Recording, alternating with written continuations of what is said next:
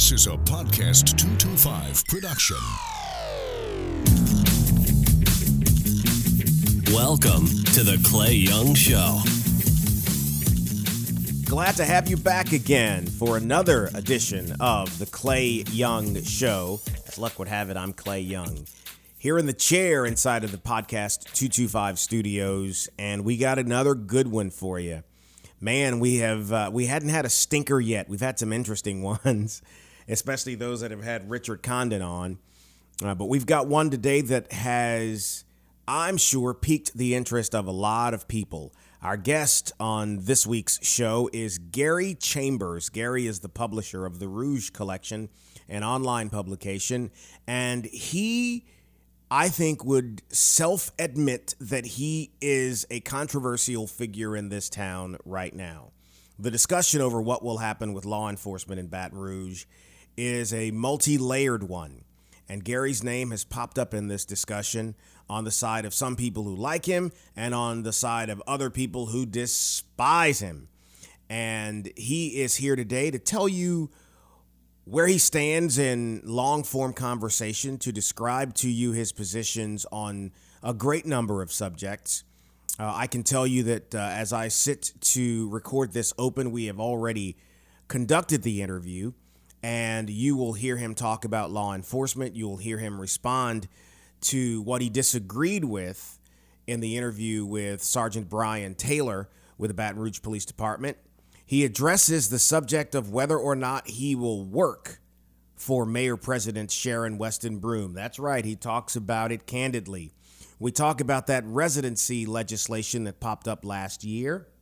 Told him where I stood on it, and we had a conversation about it.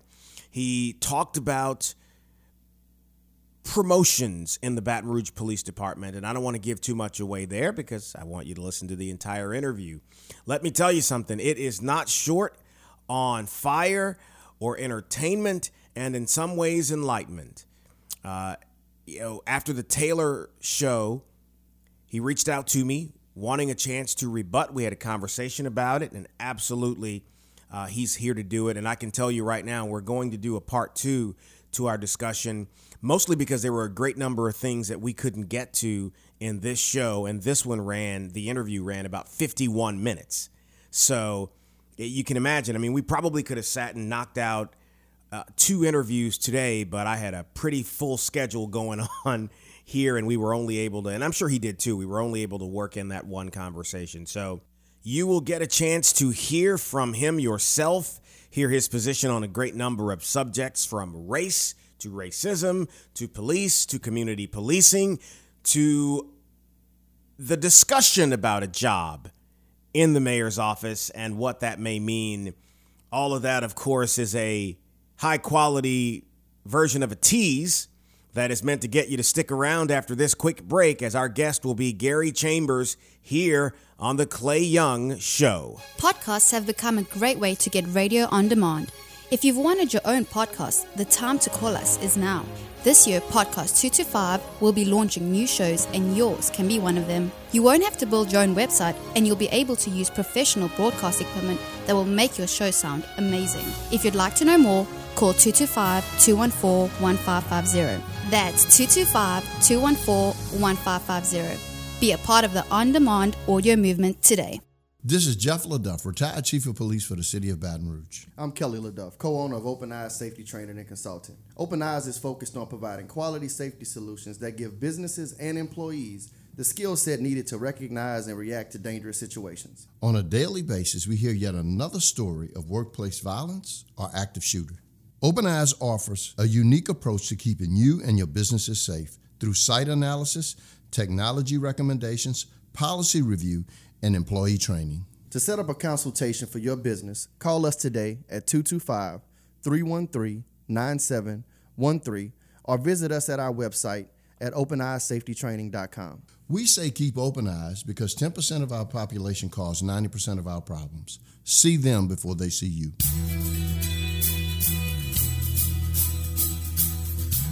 This is The Clay Young Show on podcast225.com. Back with Gary Chambers, the man behind the Rouge Collection. Uh, I, I could use an adjective like controversial. I could say a phrase like All that. lightning rod and uh, eh, something of that nature. But you know, jumping right in, uh, Sergeant Brian Taylor with BRPD was on here, sitting in that very chair about three weeks ago, and he was talking about the the, the status of law enforcement in Baton Rouge and the relationship between the rank and file and the mayor's office. And you took great umbrage to a lot of what he said, and we talked about it. And you wanted to be able to come on and address everything point by point. So I'll just ask your general reaction to that show and what you took what you disagreed with Well, first of all, thank you for having me and, and giving me the opportunity to talk. Um, I think that uh, Sergeant Taylor uh, gave a very biased perspective of policing in Baton Rouge. Okay. Um, I do believe we have a good police department, um, but that's as far as I'll go in in, in praise. Um, I think there's a lot of room for improvement. Um, I think we spend a lot of time talking about how police rate other police officers, um, but when you look at where uh, the real score or the real judgment of a police department should come from, it should come from the people that they serve. Um, and you've got half of our parish uh, that believes, or or city, let me say it that way because we're talking about city police. Yeah. Uh, half of our city that believes that we need major wholesale change within the BRPD. Um, and so for Sergeant Taylor to just paint this narrative as if uh, those who want change are anti-cop, that that was one of the things that um, we need to kick that myth um, and and just deal with it. Um, wanting an improved police department, wanting a police department that is reflective of the communities they serve, wanting a police department that respects and treats all people well is not being anti-police. It is actually being pro-police. We just want a police department uh, that that treats people better than what they've been treated in the past. So let's talk about that. That's been one of the cases that you have been making about law enforcement. Some some evidence. Let's talk a little bit about some of the things you have a problem with with the way uh, you say BRPD treats you know, people in the community, and I'm assuming you mean specifically in the inner- African Americans. Okay, African Americans. Uh, let's talk about that. Uh, What are, what are and I, what are some of the cases you would make that they aren't doing well by black folks in Baton Rouge? communications is is is one. Um, How an officer gets out of the vehicle and interacts with people in African American communities versus white communities. Okay. Uh, an officer in a North Baton Rouge uh, incident gets out of the car more charged up, more heated. You see that in the the death of Alton Sterling. Blane Salamoni gets out of the car. He's charged up. He's talking hostile. Um, he tackles the man. Um, he curses even after he's already shot the man.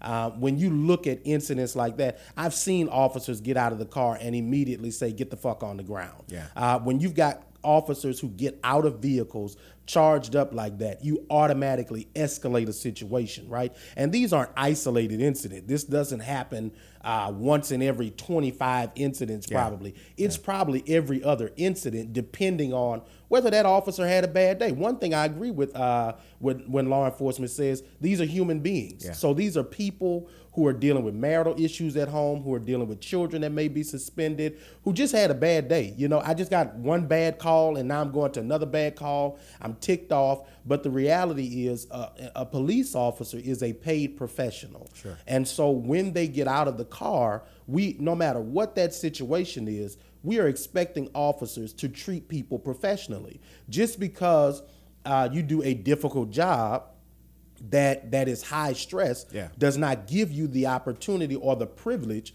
to be disrespectful to anybody regardless of what they have done. What would you say? Obviously, interaction wise, there are lots of interactions during the day.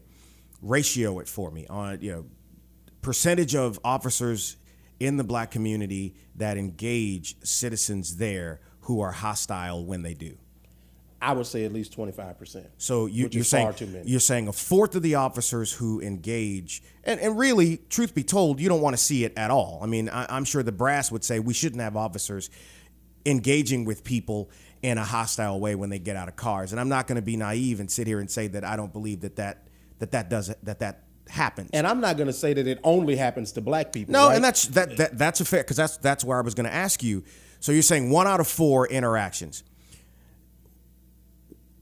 What about officers who talk about, and I'll, I'll we'll, we'll go both sides of this. What about officers who say they're treated like an occupying force when they are in parts of Baton Rouge?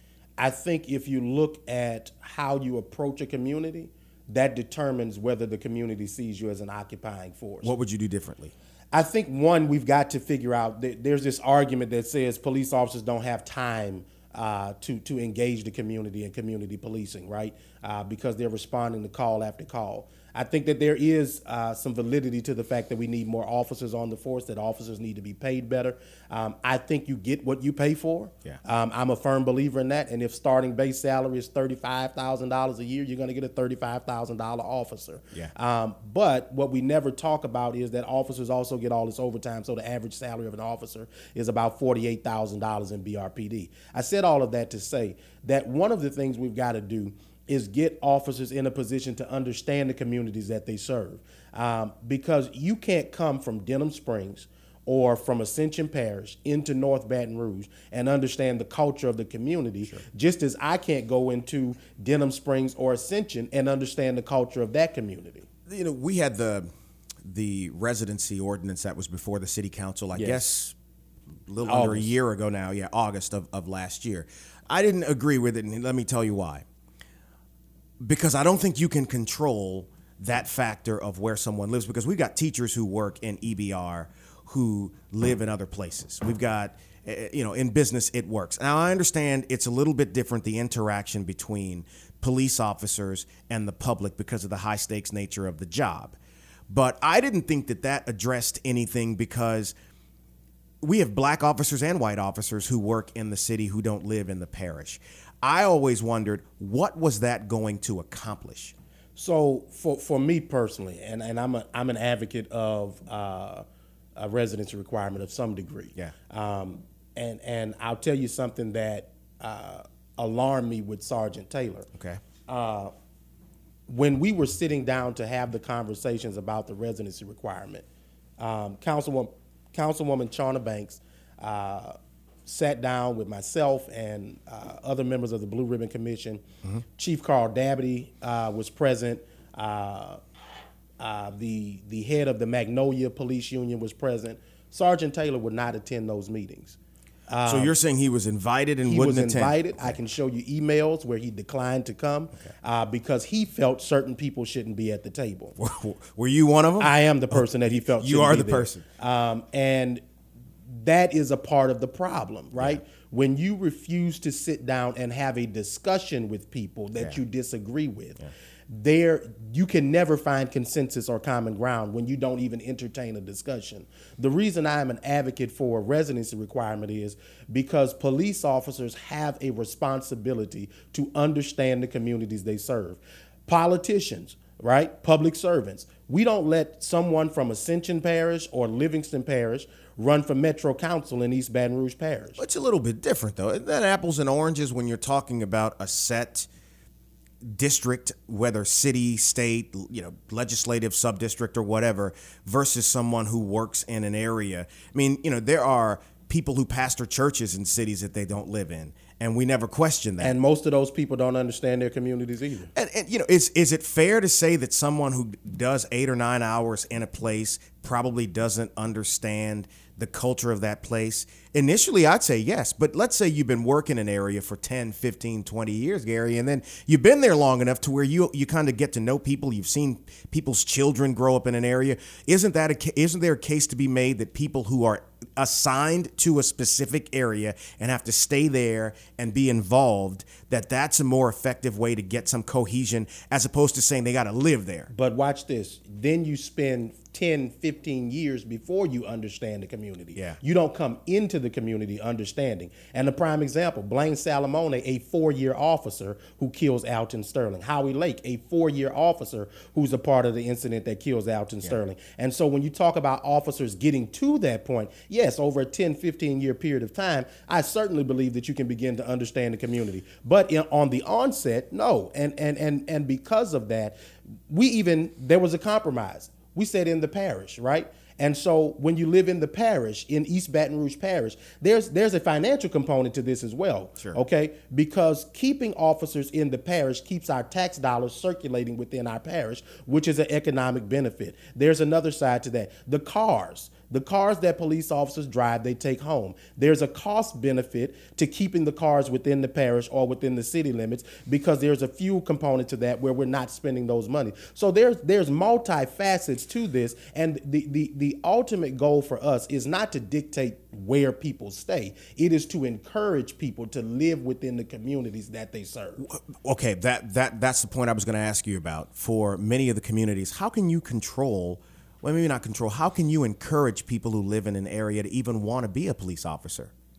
Well, I think number one, it's about the message and the branding of a police department. Uh, you're a PR guy, you understand Absolutely. marketing. Uh, this big, tough, strong guy approach uh, with with the incidents that we've seen from Tamir Rice to Trayvon Martin to uh, Eric Garner to Sandra Bland. Well, When Trayvon count- Martin wasn't Trayvon killed Martin by a cop, not, but he was killed judge- by an idiot and he- a fool, but not a cop. He was, but it was still something that went through the judiciary where Yeah. police were involved, and so. Well, but that wasn't on cops. It was not on cops, I hate seeing George Zimmerman's face or name anytime But I see it, but that was you- not on cops. Whenever you look at issues in the justice system, right? Sure. It was not a uh, police interaction. However, how we deal with all of these situations, Yeah. they get bundled in. I, we can come back to that because I want to. I want to give time for you to address everything you're talking about. I'm in no rush, but I, I just want to go back to. I do not hold police officers accountable for what George Zimmerman did. He was told on the phone, "Don't get out of your car to pursue this kid." He made a choice to get out of his car, and he still got away with murder. Well, I, I agree with you because I think he got away with murder. But I but that ain't on cops. That's that's that's that's on the, the, the judiciary and that system. That's not on cops. when you look at a wholesale of where African Americans view situations Sure. where uh, unarmed or armed African American men are killed, um, whether it be by a bystander Yeah. or by a, a law enforcement officer.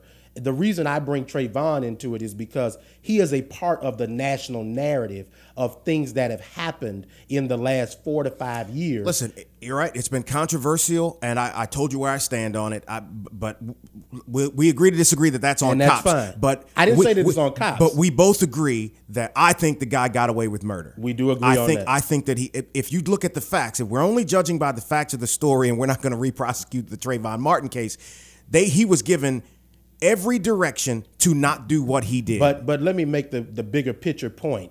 The bigger picture point of Black Lives Matter and, and all of these things is not anti police or anti white people, right? It is that when justice is absent in any of these situations, whether law enforcement is involved or a citizen is involved, Yeah. where there's an absence of justice, there is an outcry from people. And and I want to come to that. I mean, we- there's a lot going on there. Let's go back to the. Let's put a, a pin in the residency thing, and then we'll move on.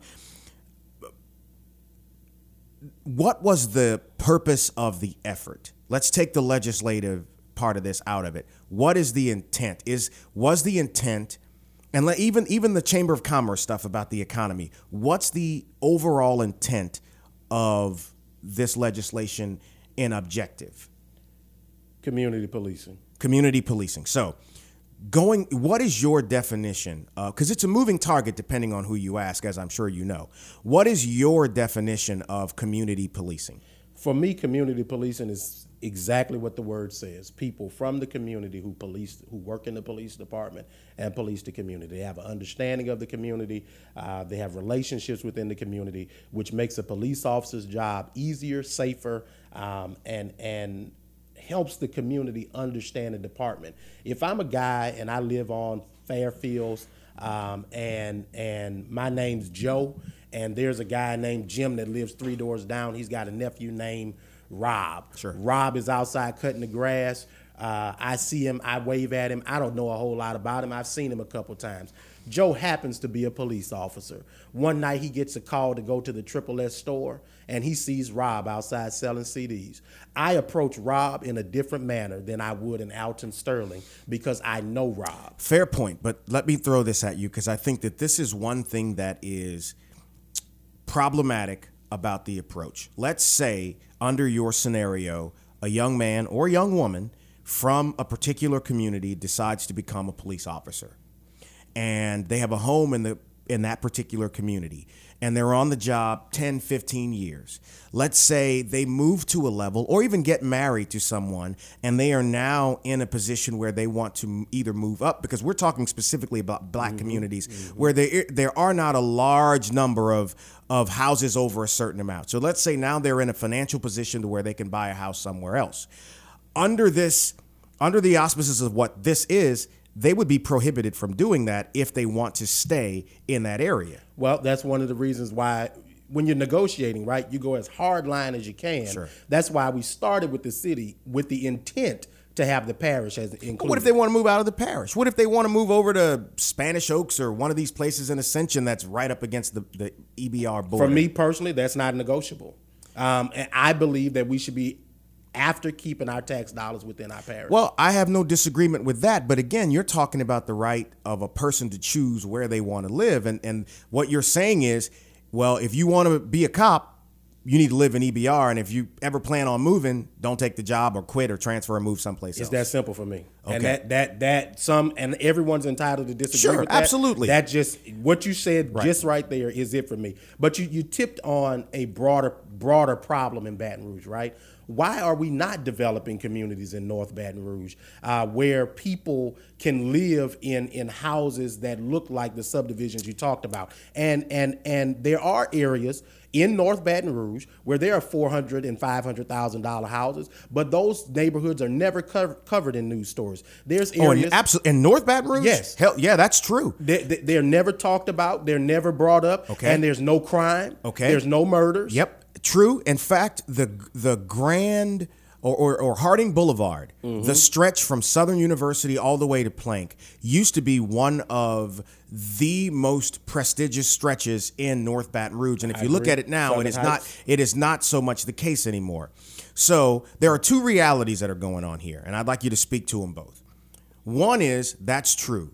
That perception about North Baton Rouge is reality. Northeast Baton Rouge Parish also has Baker, Zachary, and Central in it. But we also have Forest Heights, uh, St. Pius, absolutely, uh, absolutely. and, and and a host of other But the crime areas in North Baton Rouge, and think North North Baton Rouge isn't just Scotlandville for people who are thinking about it. It, I mean, it, it drops a little bit more, you know, southerly than that. But crime is an issue. And here's one thing that comes up that I'd like you to speak to because I've had problems with this myself, and and, and I think there are people in the in the communities, the the founding members of communities, who are retirees, who are not in a financial position to say, I'm just going to go and sell my house and move someplace else. Mm-hmm. And crime is going on around them, and people don't speak up, right? I remember talking to an older lady about it's maybe 15 years ago. I was doing a radio show. She called in. All her kids are gone. It's just her there. And she called in to complain about some of the crime happening in her community and talked about it and said she was afraid to talk to the cops about it. I'm thinking, well, sweetheart, I think you you're on the radio saying this. And so I remember going over to I don't know if it was Weller or some church in the area at the time. And it was one of those things about people who are afraid. What about the crime amongst black folks in the inner city and the absence of witnesses to say so and so is doing it because of the no snitch policy? I think the no snitch policy exists within the police department too. I think Okay. I think you can't you can't expect from the community what we don't expect from those who protect the community. Uh, when you have law enforcement officers who who see wrong by other officers and don't comment on it, you breed a culture across across communities. but yeah. to, to specifically deal with it, I think that we have to quantify that this is not we're the only city I know of that breaks down crime by zip code, right? So when you blanket 70805 and you say that the entire 70805 zip code is the most dangerous area, right? I did a, with with a tip from uh, a reliable source in law enforcement gave me uh, some crime statistics. The majority of crime is in a specific area of 70805. That's true. And and so we But that's should- a media thing, though. The media does that. But the district attorney and those release Ah, it that way. Well, but but that's that's not fair because while we agree that there are people in the town who have that perception about 70805, which is a large area and oh by the way is not all crime. It's not. And and and it's the minority of people in the area that are actually involved in the criminal activity. The majority of people are not. I've said that over and over again. From Hillar's standpoint, that is a function of the Brave program that they're getting money from. And I want I'll come to that with you in a second to ask your opinion of it. But he's trying to help. I don't disagree, but when you're when you specific speak on an issue and you blanket an entire zip code like that, Sure. you create problems that that are is triggering effects, right? It, it it causes problems for other people who are not living in the crime infested part of these part uh, these districts. Yeah. And I believe we should deal with the crime. We should police those areas, Mm-hmm. and we should deal with with thugs and criminals who break the law. What do you have- what do you what would you do? I think And, and to your point earlier, before you get to that, something you said earlier about snitching. See, here's my position on that. I think you can do you can deal with both. If there are cases when officers see wrong and don't speak up, something's got to be done about that. There has to be accountability. I'll say that, but I say the same thing in the hood. I don't think it has to be. I think you can do both, and sometimes you can have both options. And this is a case where I think you should have both options. But but Clay, my pushback to that is I don't think that we don't have a sense of accountability in the hood because people are. and I don't say it doesn't exist. I, I'm saying it, it needs to be there. I never said it, it, it doesn't. there is exist. no shortage of black males in prison. We are the most incarcerated place on the globe. And so there is not a shortage of people going to jail for breaking the law. Mm-hmm. There is a shortage of police officers who have misconduct going to jail for their actions. And whether we view a we, we have got to get to the point where we see murder as murder.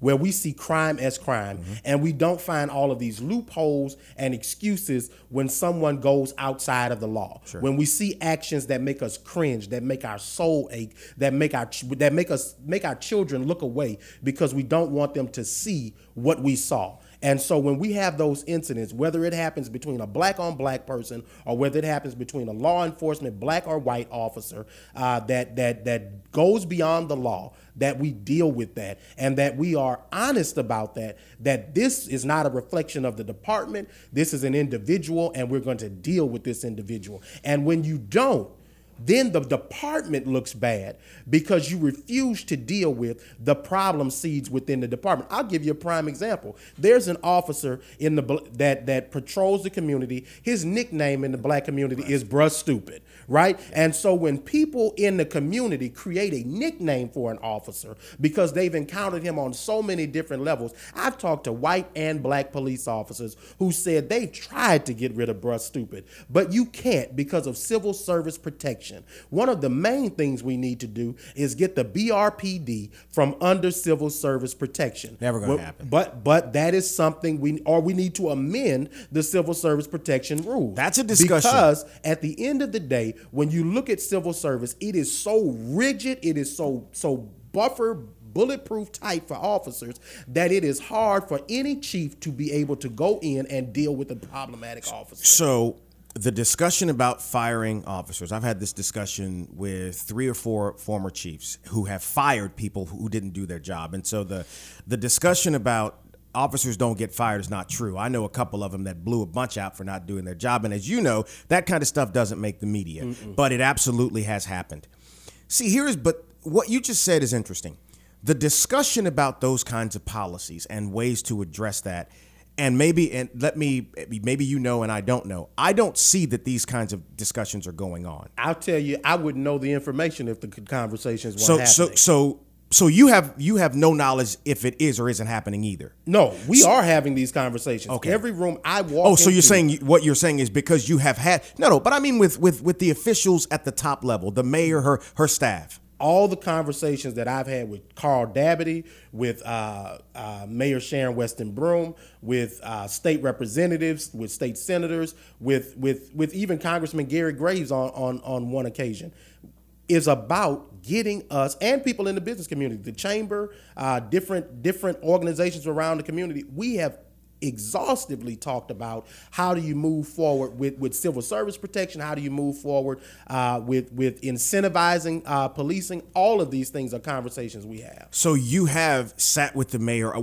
on these to have this discussion about these kinds of things. Yes. Who else has been there? We've had well, Mayor Broome has only been in 35, 40 days. So Sure. those state those conversations were as a candidate. No, no, but I mean, well as, as, right now? She officially has the job as of you know two January of this year. You know, Chief of police, the sheriff, the district she- attorney. Who who who facilitated the meeting? Were, was, Mayor Broome. So Mayor Broome facilitated the meetings on civil service policy she had she facilitated a meeting on policing. on policing. So it wasn't specifically to this. And in those conversations, so many things came out where the community uh, and and and before you move, and this is me doing the best that I can without divulging things that that I'm not at liberty to say.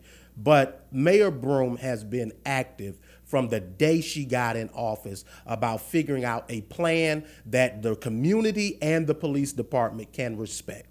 The chief of police was there, the district attorney was there, Colonel Mike Edmonson was there, uh, Sheriff Sid Gautreaux was there, the top brass in law enforcement was there, and some of the top activists, community leaders, and pastors were all at the table in this conversation. So I'm assuming, and, and I'll stay away from that because it's my practice. There were parts of this that were confidential and not for public consumption as of yet. Yes, and and that is me not trying, but I can say that that civil service was a part of the conversation because that is not a secret. That is something that Chief Dabadie, that many of us have said publicly. Was was the union represented there? No, Were the, was the union invited there? they were member. I'm not sure of that. Okay, so you're not sure if they were invited. You don't work for the mayor? I do not work for the No, mayor. no. No. I said, are you gonna? I know you don't no, right now. No, not interested in working for the mayor. So y'all have not had a conversation about it. not at all. I am not going to work for the mayor. The mayor has never extended me a job offer. Y'all never talked about it. Never. I I kid you not. My hand to God. So y'all have never talked about you going on her staff. Never. You were at her press conference last week. I was Why? because I'm a part of the task force. Okay. You, you started off talking about the police department. I want to come back because I, I've kind of gotten to know Sandra a little bit, and I, and I want to end on that, and- but I didn't want to put it in the middle of everything. Started talking off, talking about the police department. I asked Sergeant Taylor when he was here two weeks ago about the impression that young black men have that they're being targeted. And as you heard, he didn't he, he didn't hesitate. He didn't bat the question down, and he talked about work needing to be done, and he talked about uh, his interaction in the community, and he told a story about somebody who had a bag of something on him. And if if someone asks you, doesn't know you, they're not from here, but they run into you at a supermarket or they run into you, uh, you know, somewhere around town, and they see, you know, the, the police department here has talked about a whole lot. Uh, what do you think about them? What is your answer to that question? We've got work to do. Simple as that. We've got work to do. There's some good men and women in the department, and there's some bad apples. The quote is a bad apple spoils the bunch. Um, and whether that is that bad apple uh, gets and, and their habits are picked up by other officers, or whether um, that bad apple's actions uh, stain the image of the department. Um, we have got to deal with the bad apples and the problems that exist within the BRPD. And I believe when we do that, that the community and the police relations will improve in Baton Rouge. You know, one of um, a dear friend of mine who uh, who pastors a church in what we were talking about, 70805, Charles Wallace, does a lot of work in that community, and I've helped him with some things there, and I know his commitment to young men, especially. And I go to church in 70805. Okay, so you know the area. And the dialogue has been, uh, the, as we sit to record this, the, there are alerts coming out the wazoo about the weather and the sun is shining outside. But you know, there is, the dialogue is not productive. The, the, the tone of the dialogue is not, is not productive. I, and the reason I say that is because you and I have talked more about some of the specifics of different areas in this conversations than you generally hear, at least for the public to know about. Now, that doesn't include the meetings that you've attended and meetings that others have attended, which I'm sure there have been productive versions of them, but it's not what you see publicly, right? People have laid a lot of that at your feet. They mm-hmm. blamed you, okay? The posts and things about rougecollection.com and things that you've said there do you take responsibility for the nature of the tone of some of this dialogue? I think all disagreement is not bad. I think that when I speak from a racial perspective, uh, there's automatically a defense mechanism that goes up for some people.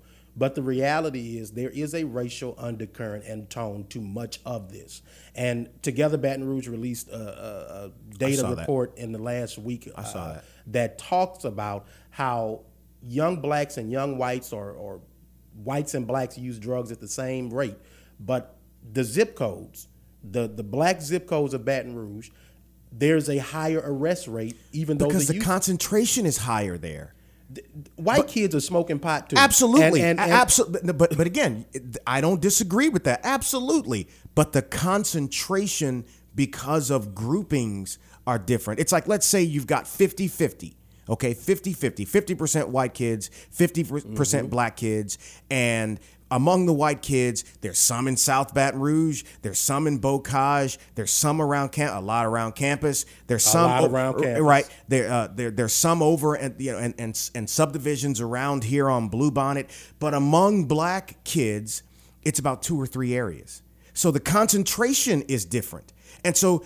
But, but but even if the concentration, But that's of- true, of though. black- Would, would you submit that that's true? What the the, the crude in, uh, way I described it, but but would you submit that that's true? That because of concentration, the groupings are different. but that still does not alleviate the fact that the numbers of white kids are is not the same. It's not. They're, they're not getting arrested. They're not getting arrested at the same rate. Okay. For the if, if you look at LSU's zip code, for instance, or the area around Tigerland and all of Yeah. that, the arrests are low in that area, which would suggest that white kids are not smoking pot, which we know is not the truth.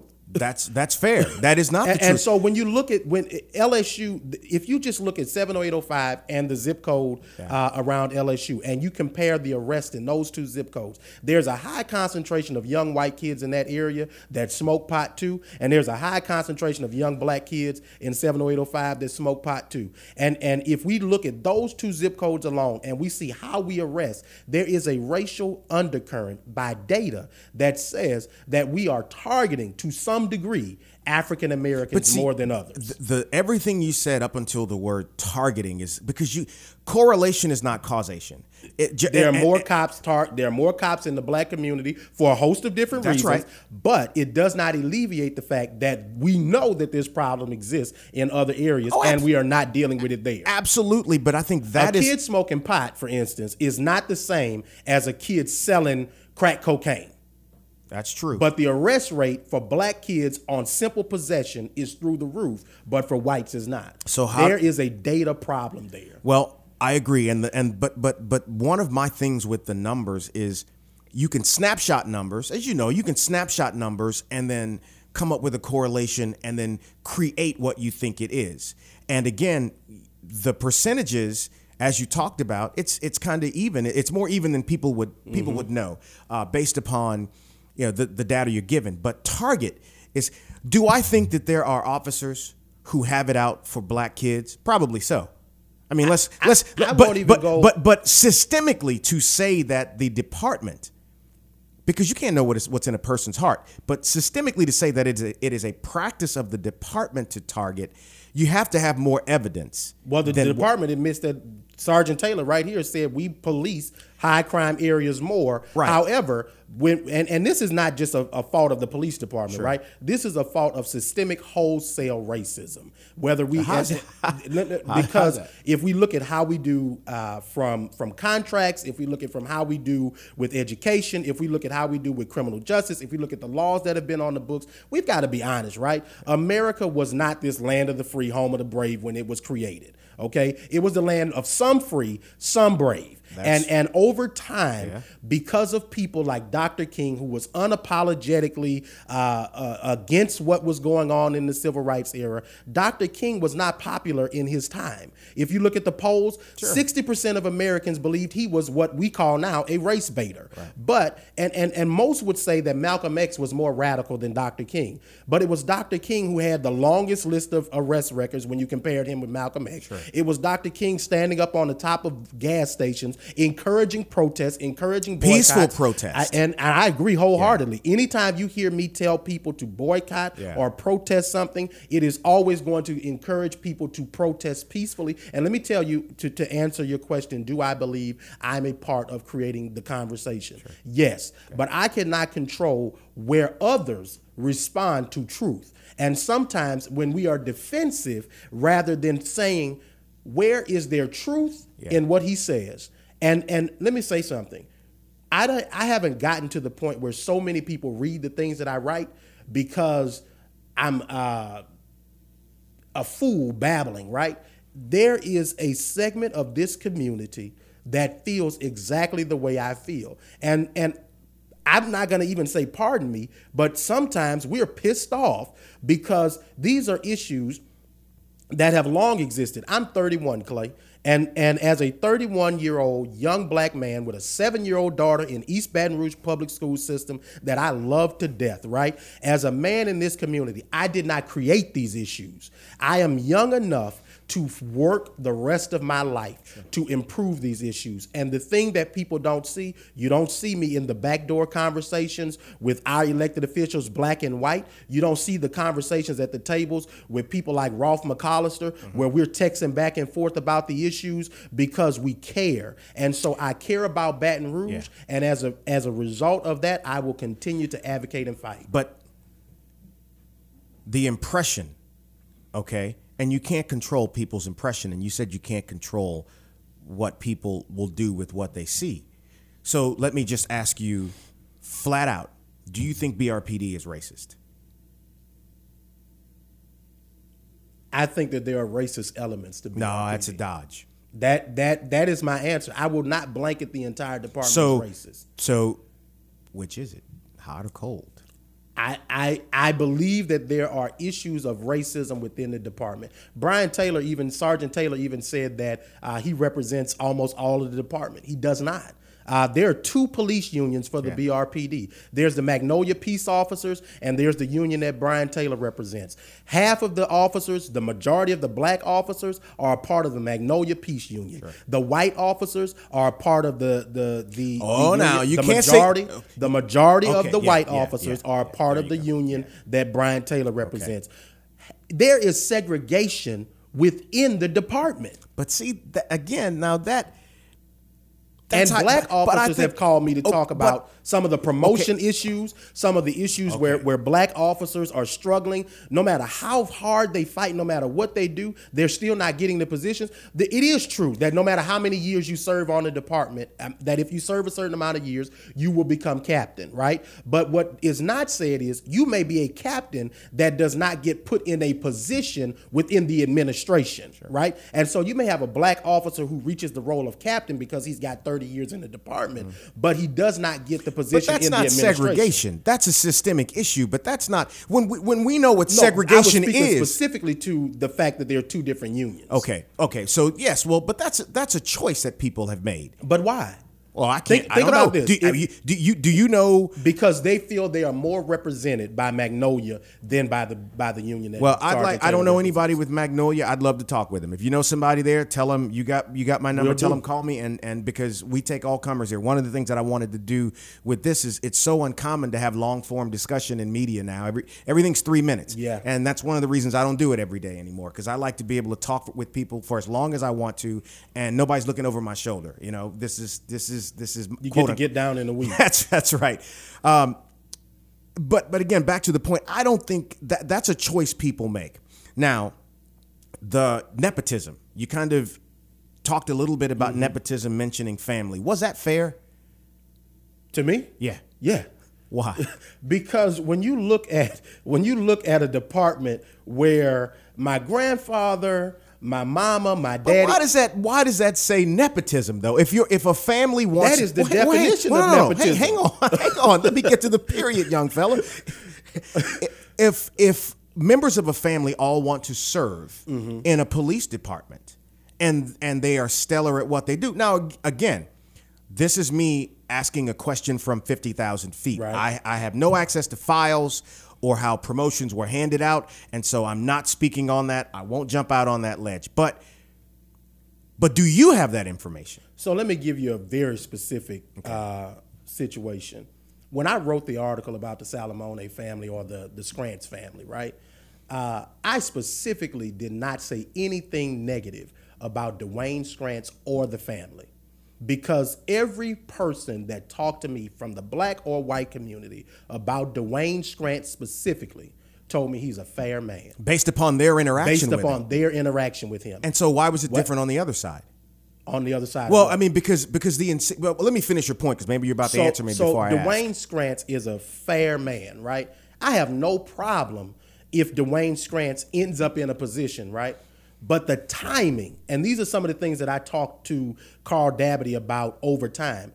The timing, the optics of putting Dwayne Scrantz in a position over uniform patrol at a time that is so heated, so charged up in our community is the optics are terrible. Number one, number one. Number two, when Dwayne Scrantz will be calling shots about uniform patrol and and and uh, Noel Salamoni will be calling shots over the special response team, which responds to protests, in response to protests about their loved one. How do you make that from a non-biased perspective? It doesn't happen. Clay, you've got children, I've got a daughter. If my baby's involved, r- right, wrong, or indifferent, I'm on the side of my child, right? No question. And and and No, so I would not Right. put myself Right. in a position where I'm calling shots So then- with something where my so then- family member are there. fair, but those are emotional decisions that we would make because we would not be we would be admittedly biased toward our children. And they are admitted. they, But- they may not be but- admittedly but- biased, but, they're biased. And that's the point. You don't know, and I don't know for that for that matter, what the system was and is to a degree that I can say fact. This happened that should have happened that ended up with this result. right? Noel Is that fair? Is that fair? No Salamoni Yeah. should not be calling shots when this DOJ decision comes down. He shouldn't. Neither Well, should define define calling shots. They should be. They should put. They should be on leave. So let's say, because I have I have avoided this because again it's it's it's something the feds have. Let's say the feds come down with the decision to, and we'll take both sides to indict. Mm-hmm. What reflection does that have on the father to be able to do his job? He shouldn't. I, he should not be in that position, no matter what the outcome is, because if if if it is to indict, Yeah. and and there's some type of uh, rejoicing, Yeah. then he's he's put in a compromised position where his son is going to be indicted, and then he's forced to to to respond to issues Yeah. where his heart is conflicted with what happens. And on the other side of that, if there is no indictment and the community uprises, that is still his son that the that the community is. I'll throw this at you as an example of someone who went through something personally, but it did not affect them doing their job. And it Mm-hmm. was when former Chief LeDuff had his brother-in-law murdered Mm-hmm. while he was on the job. No one questions his ability to compartmentalize what he was feeling. Have and I've I've heard him and talk about it, and I've spoken with him a great number of times. It was it, as as I'm sure uh, most people can imagine, some more than others, how jarring that is.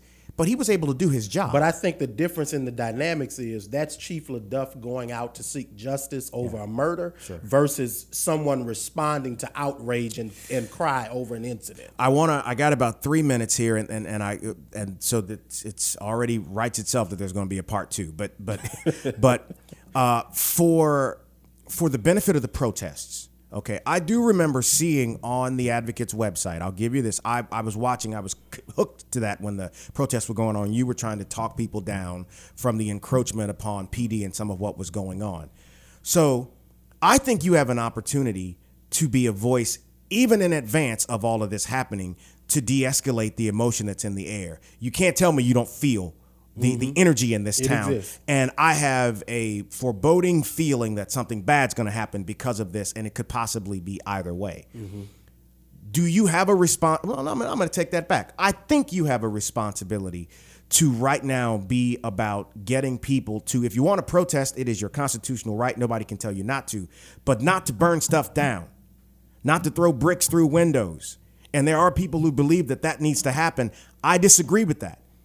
I think that Baton Rouge has been reflective of not destroying Absolutely. property. Absolutely. Um, I think that it is not necessary for myself or anyone else to preempt what our community already showed character in not doing. But right, we, but we both know, we both know what lots of folks are saying in advance of this decision that are different than the rhetoric from before, right? I and, think and, that- and we probably have both heard from people and even directly from people who are ready for a different approach to this this go around. I think that protests will happen. I, I. I, I have no doubt in that. Yeah. I think America is founded on protest. Sure, but that's not- that's not what I'm asking I'm gonna about. make my point. I think that it is in the best interest of all parties to protest with dignity and to protest with respect. Now, I am not responsible. And, and because I I- put, I wouldn't say put you are. my body on the line and stood between protesters and police officers last time. Yeah. And and and if nothing that anybody learned about me from those moments, and not just myself, but a host of other people that stood between police and protesters in order to keep this thing together, right? To to, to keep officers safe to the best of our ability and to keep protesters safe to the mm-hmm. best of our ability. I think that we have shown that we will rise up to stand for what is right, regardless of what side it's on. I'm for what's right. But but you agree, and well, you've said it, but I'll ask for a reiteration. Tearing stuff down is not is not the I'm not going to be a part of anything Yeah. like that. Uh, you know, there's so much more to get into. We didn't get a chance to talk about the mayor and, you know, the She's a first, good woman. The first uh, 45, 50 days of her being in office. There's a lot to talk about. You know, I've said that I don't agree with the decision to, to blow out Dabadie in this way because I don't think there's cause yet. Uh, if there was cause, it's one thing. I think it's, it's, I don't agree. And I've said it to Sharon. I think I think what the mayor is doing is picking her own folks. I don't think that it's it's a and and I, Carl will tell you this himself. I never called for Carl's job uh, throughout all of this. Uh, I defended Carl Dabadie as a person who I know is a good man. Um, and I don't think that the mayor has any issue with Carl Dabadie.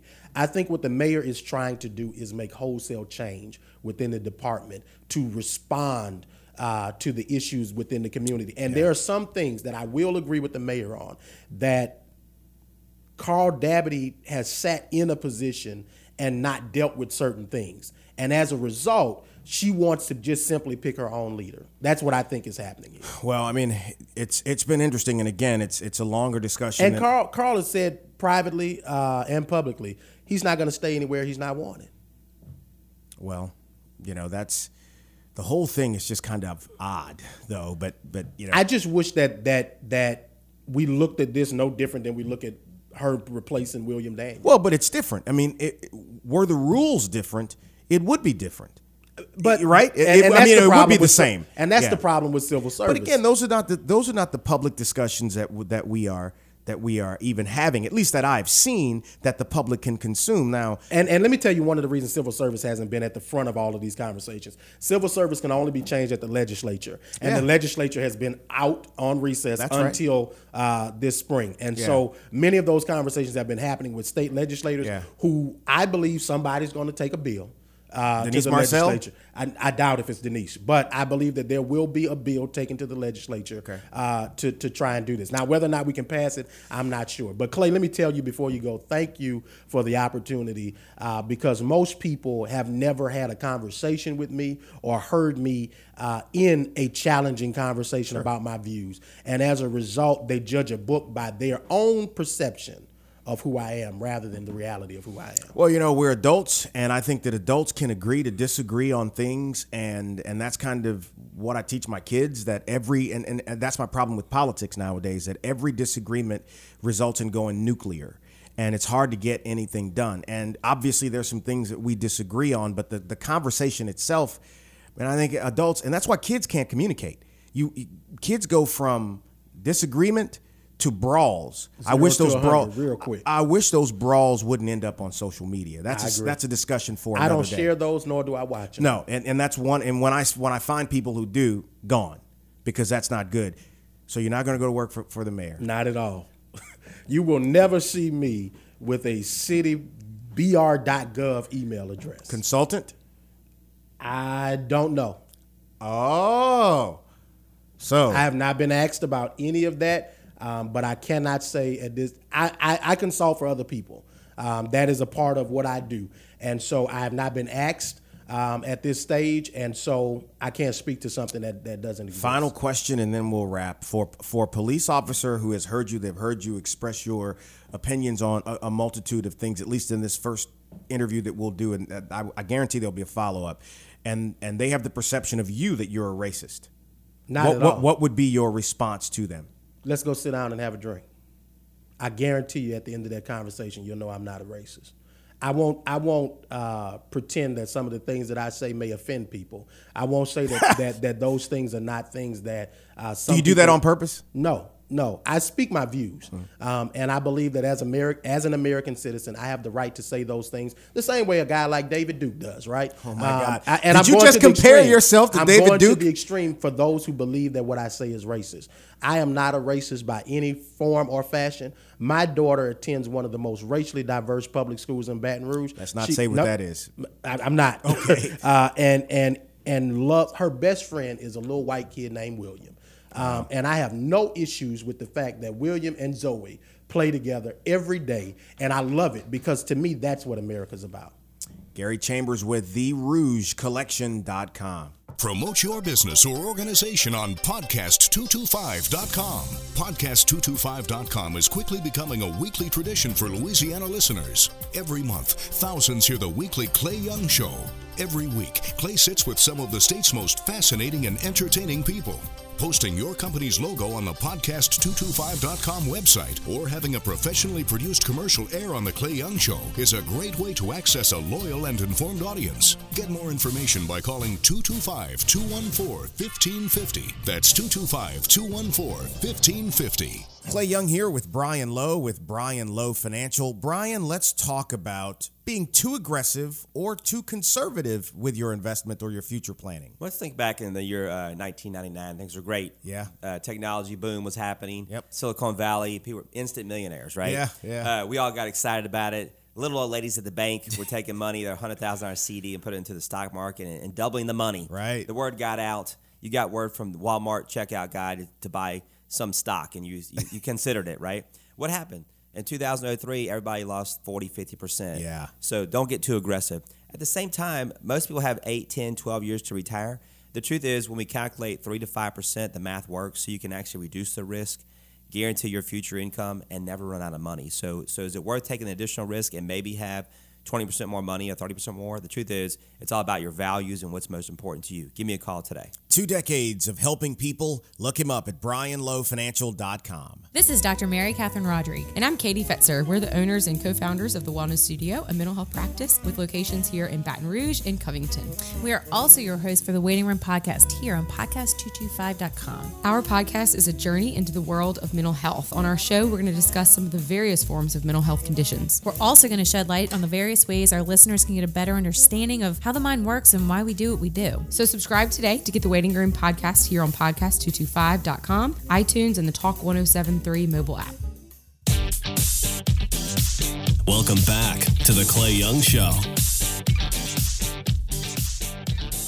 So there you have it. Gary Chambers, our guest on this edition of the Clay Young Show, quickly becoming the hottest spot in town to find out what's happening locally, statewide, or across the country. Got a few more big conversations on the way. In fact, I started working on another one today that I'm not going to divulge. I'd rather have it in the books before I let the cat out of the bag. But as for this discussion today, I suspect that some people will like what they heard, some people will not like what they heard, and you get to make up your own mind. Gary came in and he was able to express his positions and tell you why he feels what he feels. There were some areas in the interview where we disagreed, and I'm sure he will agree that that's fine. We're, we're adults, and that's the way it works. And you all know my position on law enforcement, and you know my position on the communities. And, you know, as it relates to what we do here on this platform, I think it, it's good for people to be able to tell you where they stand and then let you make up your own mind. Wouldn't that be nice? And so I look forward to getting feedback from you. You can email me, clay at podcast225.com, clay at podcast225.com. You can follow me on Facebook, Facebook backslash Clay Young. And by the way, I never do this, but on Super Bowl Sunday, and what a game! What a game! Poor Atlanta. My goodness gracious. 28 to 3 in the third quarter, halfway through the third quarter, and you choke up a bit on on just the worst possible time. I mean, the entire year you don't wet the bed like that, and then on Super Bowl Sunday, just absolutely it it was tough to watch. However, the rock star for my Super Bowl Sunday happened to be two tomahawk steaks. So this was the first time I'd ever had tomahawks, right? I'd seen them in, in, in, a couple of places, and generally speaking, it's been a dinner when I just it was too late in the evening to eat that that much, you know, beef in, in one sitting. And I posted a picture of it. Just never do that, and the the reaction was unbelievable. By the way, to give dimension and perspective to those two steaks, that was probably about 66 ounces worth of beef in those and with the picture of those two. They were huge or some would say huge in that picture the tomahawk steaks. A buddy of mine charlie waltman said at least up to that point he said can i just say this? I think i'm paraphrasing. Clay's grill has been the best super bowl ad so far. By the way as an advertising and pr guy that wasn't that hard. Most of those commercials blew chunks it was bad.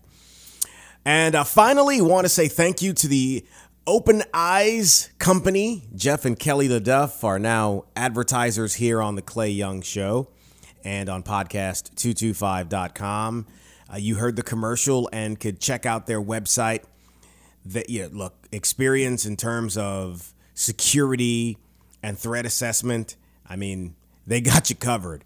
So learn you'll be able to hear more about open eyes. We'll get him on at some point to talk a little bit more about that because a show that i'd like to have in the near future is one on security. We give up so much of our private information on cell phones and on social media that thieves don't really have to work as hard anymore. And the ones that do work very hard are pretty successful at the crap that they're able to put so many of us through. So we'll get him in to talk about being safe in the business, safe in the home, and we'll only give the sizzle away. You guys will have to pay for the steak. I'm sure they like that. but thanks again for advertising here on the Clay Young Show, and let that be an example to you guys. If you want to uh, be heard here on the show, hit the digits, as they say 225 214 1550, and we can get her done. Until next week, thank you for listening to The Clay Young Show right here on podcast225.com. Thanks for listening. Join us next week for another edition of The Clay Young Show.